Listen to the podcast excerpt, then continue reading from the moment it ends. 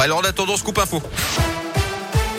Et l'actu en Auvergne avec vous, Colin Cotte. Colin, bonjour. Bonjour Yannick, bonjour à tous. Et à la une ce matin, la fierté de la région. Gabriela Papadakis et Guillaume Cizeron, les Clermontois médaillés d'or ce matin en danse sur glace au JO de Pékin.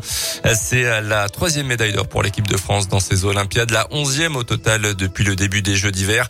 Guillaume Cizeron, originaire de la Loire, Gabriela Papadakis de Clermont en 2018. Lors des derniers Jeux en Corée du Sud, ils avaient été médaillés en argent à cause d'un problème de costume cette fois-ci pas de fausses notes. Au contraire, tout est euh, tout était parfait. Les deux autres médailles d'or appartiennent à Quentin Fillon-Maillet après son sacre hier sur la poursuite en biathlon. Il avait déjà décroché l'argent la veille sur le sprint et c'est peut-être pas fini puisqu'il reste le relais et la Mastart.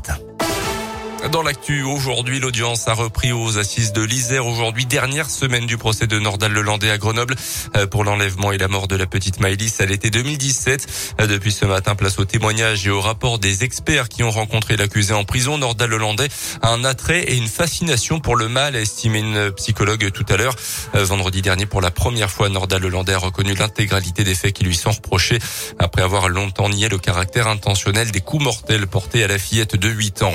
En Auvergne, un Clermontois de 87 ans, victime d'un escroc. L'homme s'est présenté à son domicile en se faisant passer pour un policier. Il est parvenu à rentrer et à dérober environ 50 euros avant de prendre la fuite. La victime s'en est rendu compte et euh, le voleur a pu être interpellé euh, quelques heures plus tard.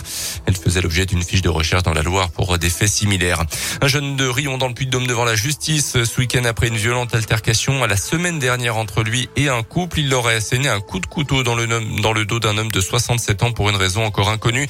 La victime a été transporté à l'hôpital. Ses jours ne seraient pas en danger. 124 infractions au code de la route enregistrées dans le Puy-de-Dôme entre vendredi et dimanche soir. Bilan d'un week-end de départ en vacances dans la région. 22 permis de conduire retirés, 6 mises en fourrière de véhicules prononcées. D'après les chiffres de la préfecture, 704 conducteurs ont également été testés positifs à l'alcool. Le 14 février, c'est la fête des amoureux aujourd'hui, incontournable pour certains, anecdotique pour d'autres. La Valentin ne laisse pas indifférent. On vous propose ce matin d'écouter des témoignages d'auditeurs de Radio Scoop et répondez à la question suivante. Saint-Valentin ou sans Valentin? Saint-Valentin, ça fait 5 ans que je suis célibataire. Mon ex m'a vacciné avec les hommes. Avec un Valentin, mais sans Saint-Valentin. La fête pas, sinon il se concentre sur un jour. Je préfère qu'il se concentre sur tous les jours.